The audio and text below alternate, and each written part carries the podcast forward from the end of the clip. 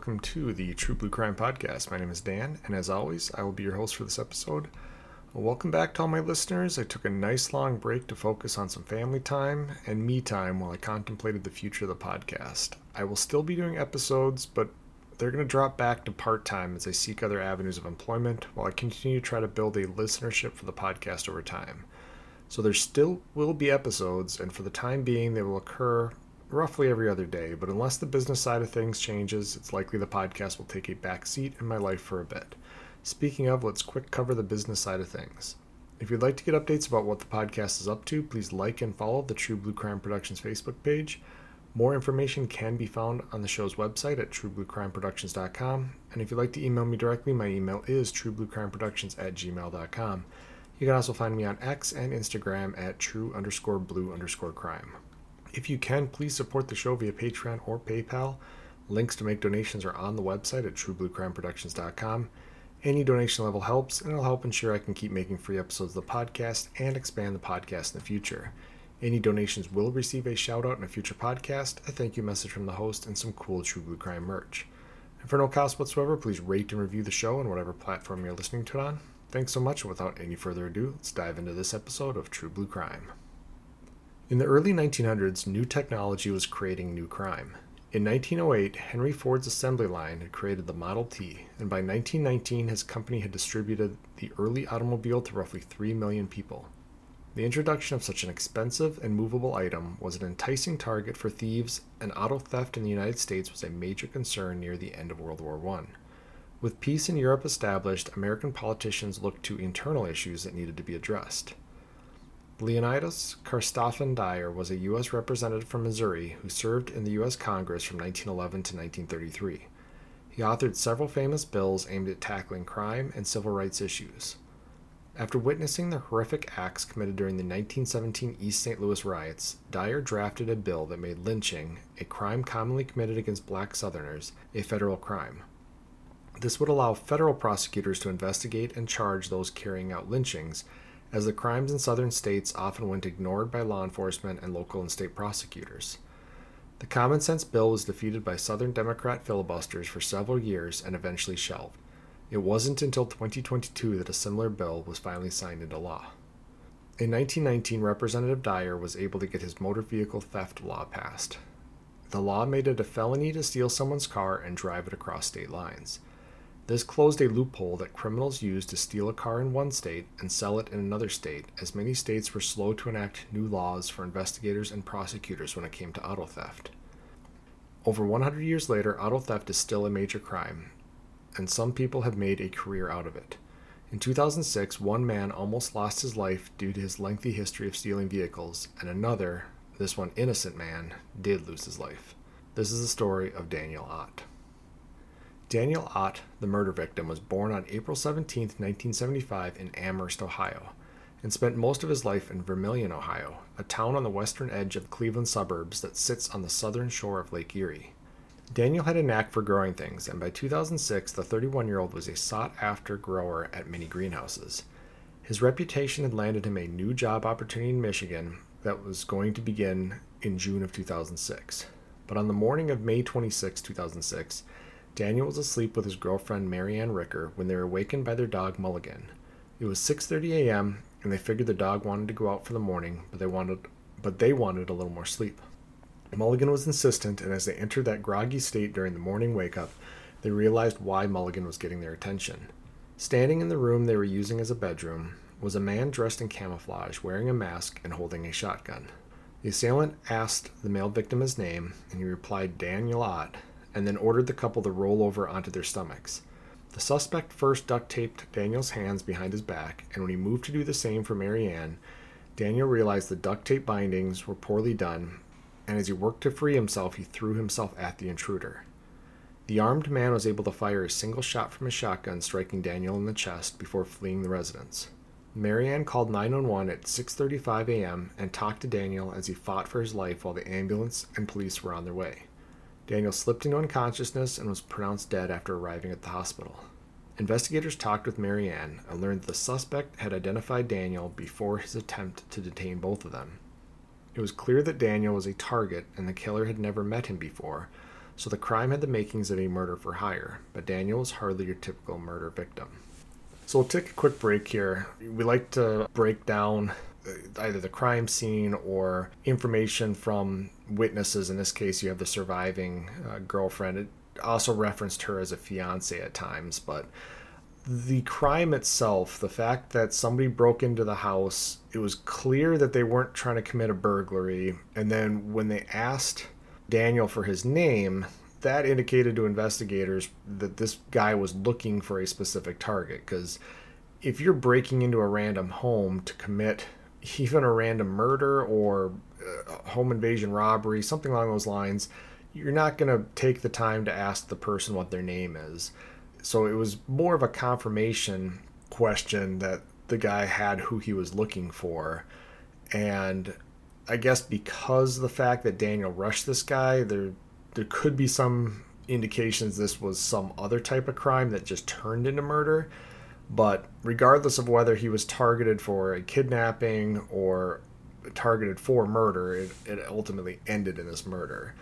So just based on the that little bit of information that's out there, it was going to be pretty clear to investigators early on that we're talking about some type of a murder for hire. But as I mentioned, this is not your typical murder for hire victim.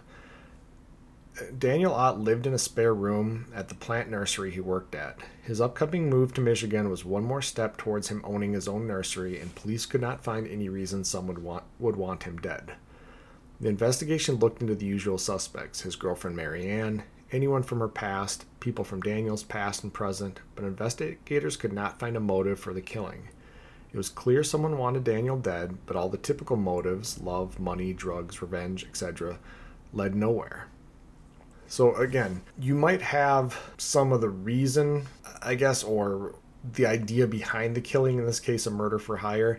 That doesn't mean you understand why Daniel was targeted. And, you know, when I first read this story and I started looking at this growing, I was assuming that there may be some connection to marijuana that he was known to have this really good green thumb for growing things, but I read every article I could find that just indicated he seemed to be just growing plants and trees and shrubs and typical stuff you would buy from a nursery. So, as far as I could find, there was no history, there was no arrests, nothing like that for growing marijuana, which is just in my mind, if I came across a guy that was living in the living room of a nursery, doesn't have his own place, but has this reputation for being able to grow things, I would assume that there was some connection in his past where there would be drugs involved, mainly in this case marijuana. And this is 2006, so this is well before most states have made marijuana legal to some capacity. So investigators are going to have to go down that that angle at least in this case. Now,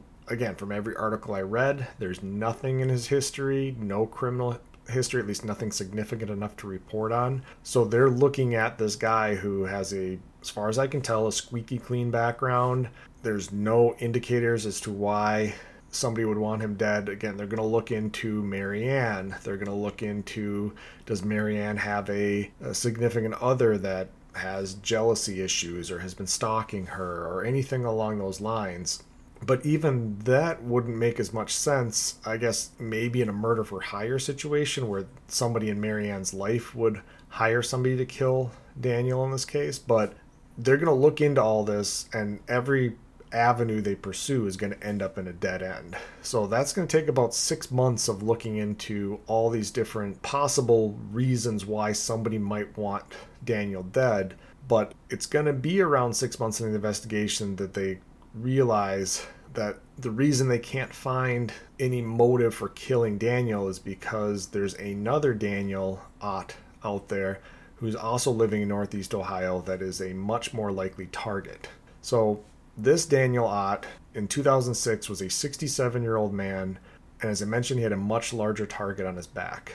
This Daniel Ott was known as one of Ohio's most prolific car thieves and had spent most of his adult life either stealing cars, trying to steal cars, or in prison. In life of crime for this Daniel, and, and I think for pretty much the next 20 or 30 minutes of this episode, we're going to re- be referring to the older Daniel I don't know this episode is a little confusing because you have a victim and another potential victim with the same name. But just keep in mind, unless I go back and reference the original murder victim, uh, I'll be, I'll be talking about Daniel Ott from here on out. So the life of crime for Daniel began when he was around 13 years old, when in 1950 the teenager stole a 1936 Plymouth. Someone had left the keys in the car, and the lure of driving the coupe was too strong. For two weeks, he used the stolen car to deliver the newspapers on his morning route and parked it in a field to hide it at the end of each day. Eventually, the authorities recovered the car, and Daniel resisted the urge to steal another one for a couple of decades. Around 30 years old, Daniel opened a bar in Cleveland named Red's Tavern. He had been given the nickname Red for his ginger locks that he proudly grew out during the 1960s. It was at his bar that Daniel would meet and serve many of Cleveland's well known criminals during the late 60s and early 70s. When the Hells Angels moved into Cleveland and began a campaign of murder and bombings, they often hung out at Red's Tavern. One man was murdered in the bar after claiming to be a member of the Hells Angels, but it was discovered that he was not truly a member. Daniel covered for the club, and it was said that the founder of the Oakland chapter of the Hells Angels, Sonny Barger, once stopped at Red's Tavern and thanked Daniel with a $300 tip. So basically, Red's Tavern became this well known hangout for criminal types and especially Hells Angels bikers. And I guess as a result of that, some guy, and I think he was even from California, came in wearing I don't know if it was full colors of Hell, Hell's Angels, but he was definitely trying to pass himself off as a member of the Hell's Angels. And when word of this got out, the true members of the Hell's Angels showed up to the tavern. They told Daniel to call them the next time this guy comes in. So he did, and these guys beat this guy to death inside the bar. And, and it was said that the guys then just tried to leave and Daniel was like, "Hey, at least take the body with you, get rid of it. Don't just leave it in the in the bar for me to take care of." So he definitely was willing to look the other way. He was definitely willing to provide a place for these guys to hang out and drink and plan their crimes and that kind of stuff. Um, and he had some sway enough to be able to convince them to to take this murder victim with them uh, instead of just leaving him at the bar. And then you've got you know, one of the the most famous Hells Angels of all time stopping by supposedly, uh, I think it was in the early 70s, and giving Red a $300 tip to thank him for helping out the club. And while Daniel's running this bar, he'd been committing low level crimes for his friends on the side, but everything kind of changed when he purchased a 1969 Corvette from an associate and then tried to trade it in because the car that he purchased was stolen and he was able to escape the charges by claiming he didn't know it was stolen when he bought it, which led him to track down the sellers and found they were operating a poorly run chop shop in Cleveland. So, as the story goes, Daniel buys this Corvette from an associate. Now, most of his friends and associates at this point in his life were all criminals, so he probably got a sweetheart deal on this Corvette that should have indicated to him that it was stolen, but the law is pretty clear when it comes to things like stolen vehicles that if you make a legal purchase on that item and you don't know that that item is stolen, you can't be criminally charged for it. Now, you are going to still lose that vehicle, they are still going to take the vehicle from you. And then if you lost money in the deal, it's going to be up to you to go take that other person to civil court to get your money back but the police can't come after you unless they somehow know that you knew that that vehicle was stolen. So it's very likely that Daniel knew this Corvette was stolen, but he was hoping because he actually did a trade in with it towards a different vehicle. And I believe he was driving all the way to California in this other vehicle, and the dealership somehow got a hold of him and said, Hey, you got to come back and we got to work on some more paperwork. And when he came back, that was when the police were waiting. And of course, one of their questions is going to be, hey, did you know this Corvette was stolen? As soon as he says, no, I had no idea, he's out from any criminal charges. But, you know, this associate that sold him the Corvette had to know this wasn't going to end well for him. And Daniel's able to track this guy down to this poorly run chop shop in which he purchased the vehicle. And instead of taking his revenge, Daniel's actually going to learn how this business of the chop shop operates because he sees a chance to make a lot more money than he's making just running this bar. And so he modernizes the chop shop, and soon he was stealing, flipping, and selling vehicles all over the United States. Within a couple of years, it was rumored that he was making the equivalent of $200,000 a month in today's money. Then he obtained his pilot's license and bought three planes to facilitate the business, and he later admitted to stealing and selling four planes during his business dealings. And Daniel's business stole anything that could be easily flipped and sold and made a lot of money stealing and selling heavy equipment from construction sites. So his bread and butter, and we're going to talk about it here in a little bit, is Corvettes, but he realizes the the big overhead, the the stuff that you can sell for big dollars is and, and is relatively easy to steal. I mean, it, he knew what he was doing. He had ways to make keys for things. He had, had no issues breaking and entering. So he would get a crew and they would go into a construction site and break into usually the, the foreman's trailer that had all the heavy equipment keys and literally overnight would just remove all of the the heavy equipment. And you're talking in some cases there tens of thousands of dollars worth of equipment that you're able to sell for relatively a low cost operation to to get these items. And you do that a few times a month and you have multiple people doing this for you. And then you're flipping thing or stealing and flipping things like planes. It's not hard to imagine that he's getting to the equivalent of $200,000 a month in today's money running this this theft and chop shop business and while the bulk of his money was made from stealing the big ticket items, Daniel had a love for stealing Corvettes. The sports car was an icon, and in 1984, one of the, one in six of the cars manufactured that year would end up being stolen somewhere in the United States. This definitely pleased car thieves, but made owning and insuring the cars difficult. Afraid of the negative image and how it would affect sales, Chevy developed enhanced security features in 1986, and the improvements meant a major reduction in thefts and this is something we see uh, not just in America. I, I remember watching a TV show. They were talking about a car in England. I think it was the Cosworth that was a super popular car for thieves to steal. Think because it could even outrun the the law enforcement vehicles. So if you stole it and then they even found you in it, they couldn't catch you and it was something about how many of those were stolen and how it became just it cost more to insure it than the vehicle was even worth because it was almost guaranteed that it was going to be stolen. So again, while this is great for car thieves and great for people like Daniel Ott, it's not great for the people who want to buy and own and insure this vehicle. It's not great for insurance companies and it's not great for Chevy overall because you know they put a lot of money into the uh, research and development and the marketing and and all that stuff of this vehicle. And if you're not having people buy it because they're afraid of it getting stolen you have to adapt and overcome. And in this case this is how we get more and more enhanced security features uh, starting in 1986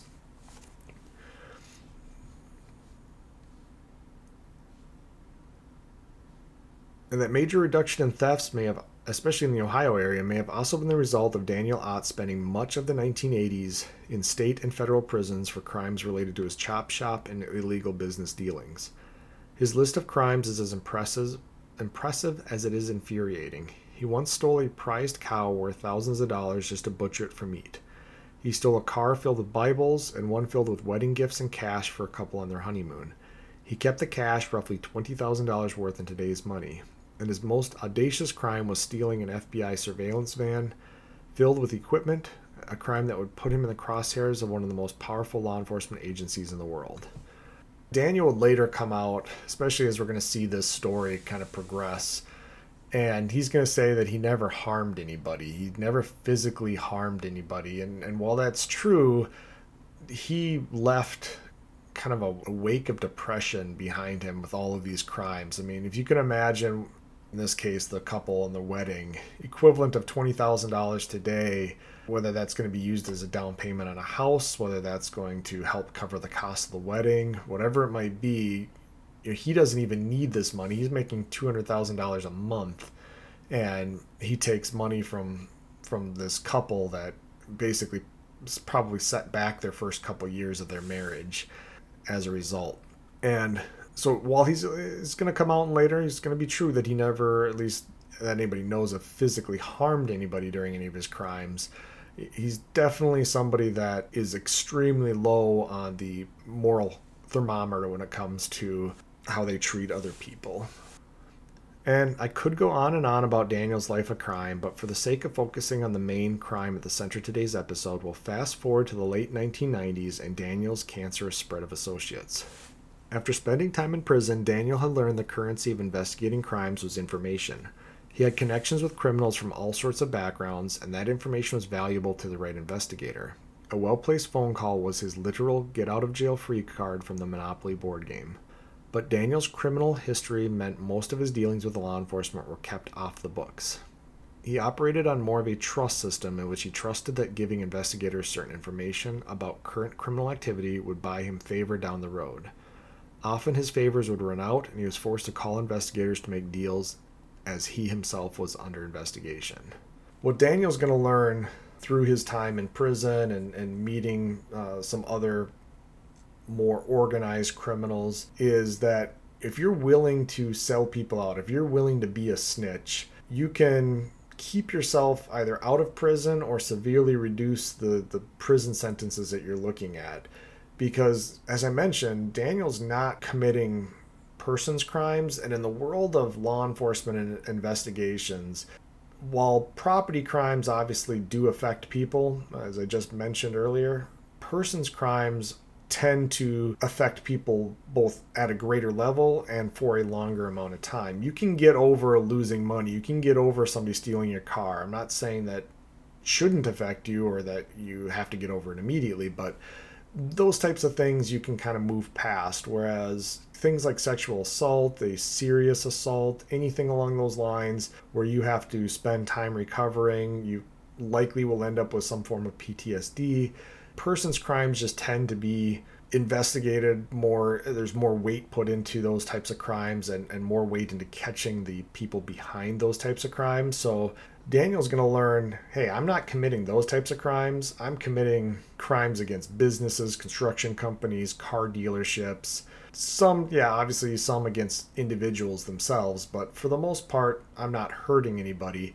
But i have information on murders and bombings and sexual assaults and gang stuff and he's able to turn that information that he has through his connections with the bar through his connections with his known associates into sellable information to law enforcement. Now in most cases in order for that to work especially in today's world you have to be what's called a certified confidential informant so you have to be somebody with information that's trusted, and you can't have a significantly serious criminal history. And because Daniel did, that meant that most of his stuff that he was working with with law enforcement was not exactly sanctioned by the courts or by administ- police department administrations.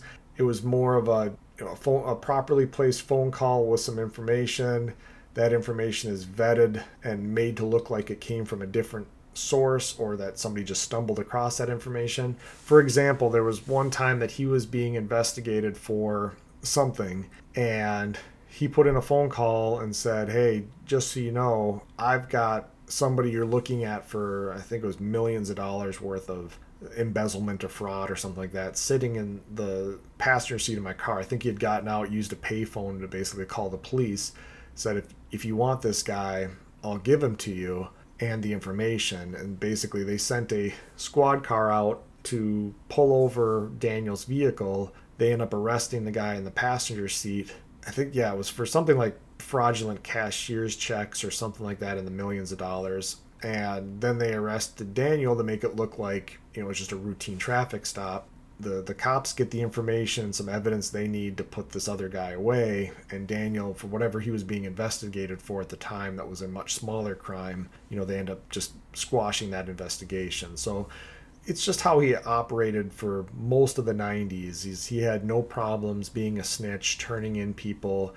Uh, it was said that he would even turn in rival biker gangs as long as it wasn't the Hells Angels. So he was smart enough not to cross the Hells Angels, and he actually had the backing of the Hells Angels. So when he turned in criminal associates of other biker gangs, you know, that actually helped the Hells Angels to a certain degree. So as long as he didn't cross that line, and he claims he never did, he didn't have to worry about the Hells Angels coming after him. And I, I, think he probably had a little bit of protection from the Hells Angels coming back his way as well. That if somebody went after him, they were going after a cooperating partner of the Hells Angels and they could face some retribution. So he was sitting in kind of a sweet spot. He knew he could call law enforcement to get out of any trouble. He knew he was somewhat untouchable because of his criminal connections.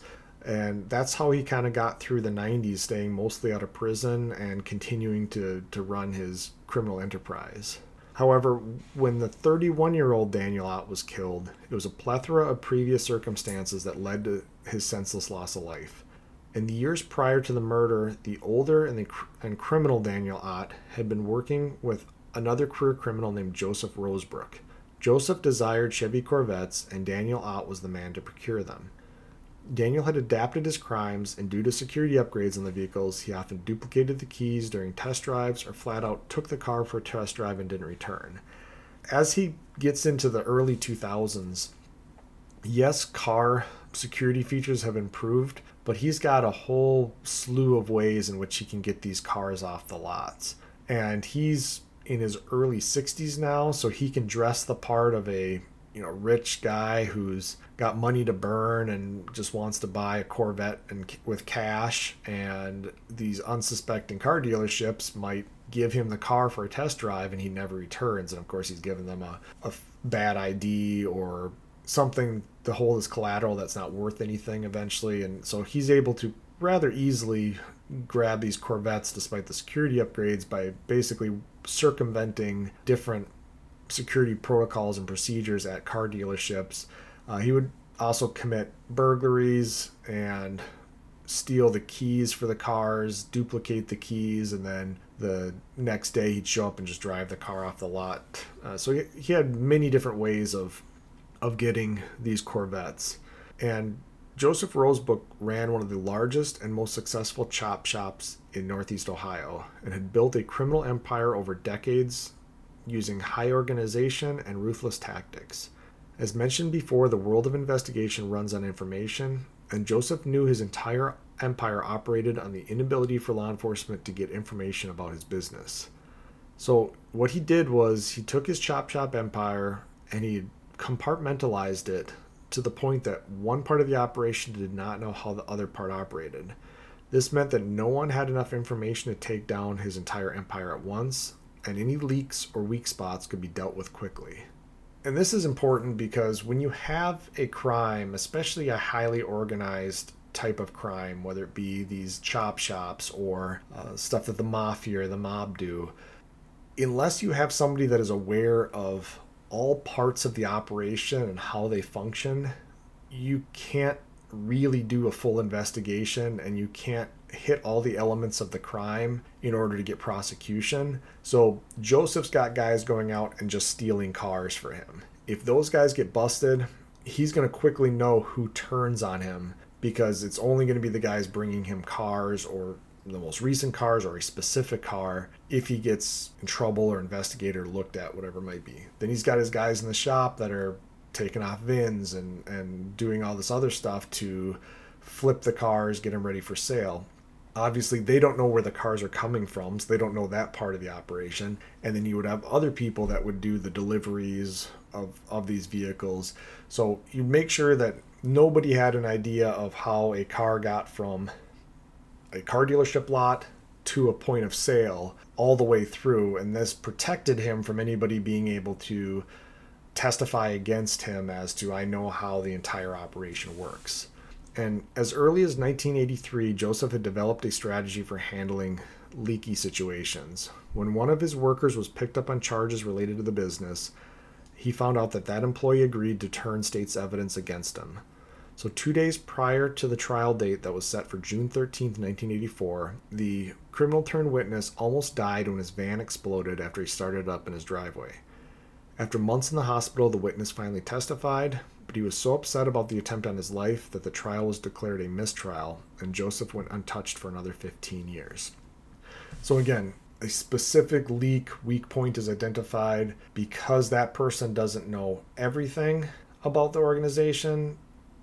Yes, Joseph's in a little bit of hot water as part of this investigation, but he quickly realizes he can just silence this leak, this weak point. The investigation falls apart.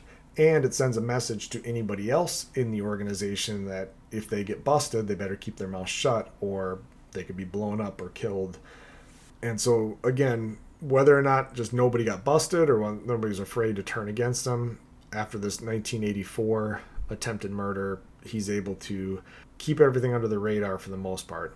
And in 1999, another associate of Joseph was arrested and agreed to testify against his boss. After the failed assassination attempt, Joseph was taking no chances and is believed he made the 18 year old former employee disappear. The teenager was never seen or heard from again yeah, in 1984, he tries to silence somebody with a car bomb and it doesn't work and so but he's able to get this mistrial because the person is so sh- shook up by the fact that they were almost killed. So the next time he has a leak, he's not going to rely on a bomb or you know some, something like that. He's going to have somebody likely kidnap this associate, kill them, put their body where nobody's ever going to find it, and he's able to just once again curtail the investigation by committing a crime against somebody who was going to testify against him. So, five years later, in 2004, authorities had built enough of a case against Joseph to raid his residence to finalize their case. The evidence found in the search warrant, along with witness testimony, would send Joseph to prison for a lengthy period of time. Daniel Ott was getting paid at the time, it was $1,200 for each Corvette that he delivered to Joseph. And around the time of the raid, Joseph reached out to Daniel and offered him 10 times that amount to have a witness against him killed. Now, this is where the story divides, depending on who you want to believe. Daniel told the reporters that he had already accepted the deal when he learned that federal authorities had a wiretap on Joseph's phone and investigators approached him and offered him a deal. Now, investigators would say that Daniel once again found himself in hot water for committing a crime, and he offered information about the murder for hire as a chance to get out of his current trouble. Either way, Daniel agreed to confirm the contract killing via a recorded line in order to implicate Joseph in serious criminal activity, as then Daniel was looking at getting the charges against him dropped. So, as a part of them investigating Joseph, of course, they're going to develop some evidence against Daniel Ott for stealing and delivering these Corvettes. Now, they're depending on who you want to believe, Daniel was saying as a part of this raid, they put a wiretap on the phone. He got caught in these wiretaps talking about c- killing a witness, and then he got approached by investigators who said, "Hey, don't obviously don't kill that guy, but if you work with us, here's the evidence we have against you. If you work with us, this evidence goes away." Now, I don't know that it makes a huge difference, and and I don't know why one story or why there are two stories about this, but the end result is that once again Daniel agrees to work with investigators. He's going to get the evidence that they need to confirm that Joseph Rosebrook is trying to have a witness killed with information that they've built in their case against him. So now, after decades of trying to bring charges against Joseph Rosebrook, investigators and prosecutors had now succeeded in charging the career criminal, and the end result was that he had a 10 year prison sentence. And the decade behind bars was not well received by the ruthless Joseph, and he immediately began plotting his revenge. With a lot of time on his hands, Joseph began talking to fellow inmates from his home county of Logan in Ohio, and he eventually made a 41 year old man named Chad South an offer that he couldn't refuse. Chad was set to be released from prison soon, and once he was a free man, it was his job to locate and terminate Daniel Ott. Payment for the murder would be given to Chad by Joseph's brother Jeff. By May of 2006, Chad was outside prison walls and had tracked down Daniel Ott. Investigators believe Chad struggled to find the older Daniel Ott because that Daniel Ott was a career criminal and was known to most people as Red, and he was protected by the Hells Angels. So there are some people that believe Chad knew the younger Daniel Ott was the wrong target, but believed he could still work out a way to get paid, as Joseph was behind bars and wouldn't be able to confirm the wrong Daniel Ott had been killed. I, I don't believe that. I, I think that this guy was just inept enough that the first Daniel Ott that he was able to confirm existed in uh, the Cleveland area was the guy that Joseph was going to pay him to kill. Now, he's half the age of the guy that Joseph is paying him to kill, so I have to imagine that something should have been triggering him to know that he was killing the wrong person. And if he did, and his idea was if I just kill this guy, it's not like Joseph's not going to figure out eventually that the wrong Daniel Ott was killed. So it's it's hard to tell if this was truly a case of mistaken identity or if this was just a case of somebody being so bad at making decisions in their life that they end up killing the wrong person either on purpose or I don't even know. It's it's it's it's hard because again, it's not like they're five years apart and both look similar, and it's truly a case of mistaken identity that they could eventually figure out this Chad guy honestly killed the wrong person thinking he was killing the right person. There's enough differences here to make one believe he should have known but then if he if he knew how did he think this was going to go? He's going to kill somebody that he knew didn't need to die. It, it just that part of the story has never really been flushed out. And regardless of the amount of knowledge he had about the mistaken identity investigators knew it was chad south who had been the intruder who killed 31 year old daniel ott during the morning hours of may 26 2006 but investigating this and linking the crime to Joseph Rosebrook was not going to be easy. Investigators were dealing with a suspect in Joseph who was an expert in witness intimidation, and the vast majority of people were afraid to discuss anything involving the incarcerated suspect with law enforcement. It took almost 10 years of building evidence, all of it circumstantial, and most of it based off jailhouse informants, which is one of the most unreliable forms of evidence, to bring a case against Chad South and Joseph Rosebrook for the 2006 murder of 31 year old Daniel Ott and the conspiracy to commit murder against the much older Daniel Ott. So we actually do still have two crimes here. The conspiracy to murder relates to the older, the criminal Daniel Ott. The actual murder uh, is the younger, the 31 year old Daniel Ott. So they're actually going to go on trial for conspiring to kill one and actually killing the other and both men took their cases to jury trials, hoping to beat the charges based on the fact that most of the evidence was witness testimony. Chad South was the first to go on trial, and prosecutors used another suspect in the crime, who was the alleged driver, to build their case. Mindy Stanifer, who was around 27 at the time of the murder, was originally charged with Daniel's murder, but under a plea agreement in which she agreed to plead guilty and testify against Chad, she took a lesser charge of involuntary manslaughter and various other lesser charges and we do see this a lot. some cases, I don't always agree with it. In this case, I think this was really their only way that they were going to build a case. Is you know we won't know probably ever if Mindy knew everything that was going to transpire that morning that she drove Chad down there. What one person tells another, what one the other person hears that person tell them. You know that's between those two people, I guess. So I don't know if she was completely complicit and knew, hey, I'm going to drive this guy down to this place and he's going to kill somebody. It could also just be as simple as she drove them knowing something was going bad was going to happen, but didn't think it was going to be a murder. But because she drove him there, police have enough to take her to trial for the murder. And if they can find anybody that could testify that she knew that in driving Chad down there, there was a murder was going to occur. She's just as culpable for the murder, so she's looking at some serious, serious time in prison.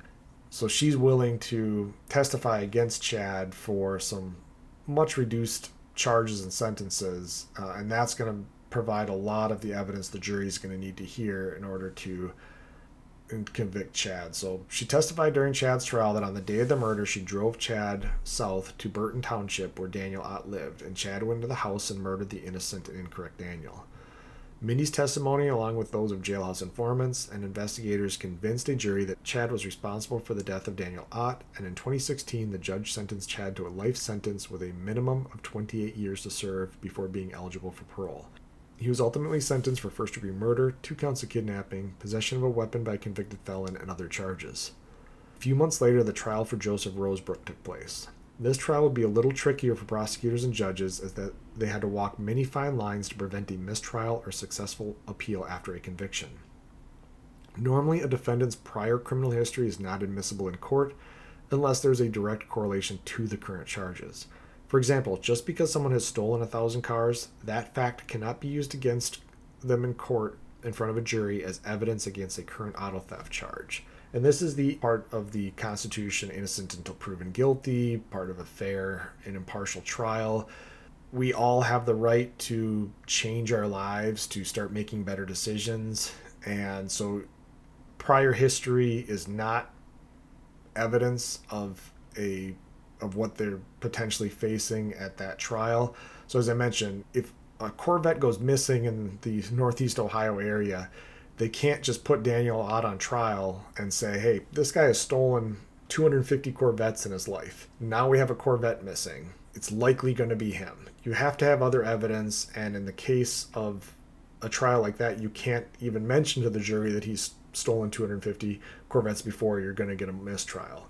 Now, there are exceptions to this, and like in the case of Joseph Rosebrook, his attempt to hire Daniel Ott to kill a previous witness was germane to the current charges of him trying to have Daniel Ott killed. So this is has a fine line of introducing those facts without manipulating the jury, or this fine line had to be carefully walked by the judges and prosecutors. So again, you can't just you can't say that Joseph wanted to kill Daniel without giving a reason for it. The reason for it is because Daniel worked with investigators during a previous contract to kill that, that Joseph had believed he had agreed with uh, with Daniel. So in this case he's on trial for a contract killing and so it shouldn't be that you can introduce a another attempt for him to hire somebody to kill somebody but because the two cases are connected prosecutors had to do that and they had to hope that between the jury instruction from the judge and how it was presented and the judge took a lot of time to explain to the jury that you're not to look at the previous attempt to kill him as evidence that he would try to kill somebody else. You have to look at the fact that it's because he double crossed this guy that there would, be a reason to kill him. So again it was, there was a lot of issues that they had to be careful on the trial. And even during the trial, witnesses, including friends and family of Joseph Rosebrook, showed genuine fear to testify in the stand. Some were able to avoid answering questions that would potentially implicate themselves by pleading the fifth, leading to prosecutors being forced to offer immunity deals to compel the witnesses to testify under oath. So, again, in the American judicial system, we have the plead the fifth. That's the right to not self incriminate. So you cannot be put on a stand, you can't be subpoenaed to testify, put on a stand, and then ask questions about your involvement in somebody else's criminal activity. And so it kind of creates this loophole if you're forcing somebody to testify, forcing them to testify under oath with fear of being arrested or charged with perjury if they lie. If what they tell you, if they're if they think that that will implicate them in crimes, they get to plead the fifth, which means they don't have to talk or answer your questions. So in this case, you had prosecution going out of the way to be, hey, whatever you say, we will not prosecute you for. You have complete immunity throughout your testimony here, and therefore, no matter what you say, will not incriminate yourself against future charges. So again, it was this they had to work around a bunch of legal stuff to, in order to get the evidence in front of the jury that the jury needed to hear. And Joseph even tried to use his incarceration to prove his innocence, claiming that all phone calls are recorded and there was no evidence he was able to orchestrate the killing from behind bars. But prosecutors offered up the possibility of Joseph using a contraband cell phone, and this was argued against by the defense, but evidence from prison revealed Joseph had been caught with a contraband cell phone, making the prosecutors' allegations more likely. And for one of the cases I investigated, I was listening to jail tapes, phone calls that were being made, and the guy actually got in big trouble. And he was telling his family members this because he used another guy's phone login information. They have to punch in numbers to indicate their inmate number and their passcode, and then that's how everything is sorted in the recording system. Well, he got information from another inmate I don't know if he watched him punch in the stuff or whether he got it willingly from the other guy. But then he was making phone calls on the other guy's account, and that's a big no no because obviously if he's under investigation in this case it was for murder the investigators like myself were not listening to this other random guy's phone calls. So he could be saying stuff on these other phone calls to friends and family about witness intimidation or about the murder or whatever it might be. So whether it be a contraband cell phone or using somebody else's phone there are ways that prisoners can try to get information out to the world that is not traced back to them. So, and it does happen on various occasions. So, just the defense of, hey, I'm in prison, all my phone calls are recorded, all my mail is screened, I didn't set up this contract killing. There are ways around that. So, that defense on surface value, sure, it looks great, but once you tear into it and he's got a history of having contraband cell phones, it's pretty clear he had the capabilities to orchestrate this murder from behind bars. And the legal quagmire existed for most of the trial, but in the end, justice prevailed and the jury found Joseph guilty of all charges, and the judge sentenced him to life in prison without the possibility of parole. The judge rightfully called Joseph an extremely dangerous man, and society is somewhat safer with him behind bars for the rest of his life. The surviving Daniel Ott claims to have survived numerous attempts on his life around the time the younger Daniel was killed, but after being arrested during a massive operation in which he was found to have stolen over 14 new Corvettes worth over a million dollars in today's money, he was finally unable to evade prosecution and spent three years in prison after 2010. As of 2023, I could not locate an obituary for the older Daniel Ott, and news of him pretty much dried up for the most part after the double convictions for Chad and Joseph back in 2016. The latest article I read stated he claimed to be out of the criminal business and enjoying the good life, but many investigators believe he will commit crimes until the day he dies. As for the victim in this case, 21 year old Daniel Ott was said to be one of the nicest and most general, gentle guys you could ever know. The kind man had a knack for understanding the needs of plants and could grow just about anything from seed to a size that could be sold and transplanted to a new home. He was not known to commit any crimes and was only killed because he shared a name with a man who had double crossed the wrong guy. Daniel would be 48 years old today if he was still alive and possibly a family man and the owner of his own greenhouse or nursery. His life was cut short by the decisions of several men to commit acts of theft and malice for their entire lives, and while one will face ultimate justice soon, the other two are at least behind bars for the foreseeable future. But that is the case of Daniel Ott. Thank you guys for listening. Stay tuned for future episodes and feel free to write me at truebluecrimeproductions at gmail.com. You can also find me at True Blue Crime Productions on Facebook and support me via Patreon at True Blue Crime Productions. So that's it for today, guys. Thanks for listening. Talk to you later. Goodbye.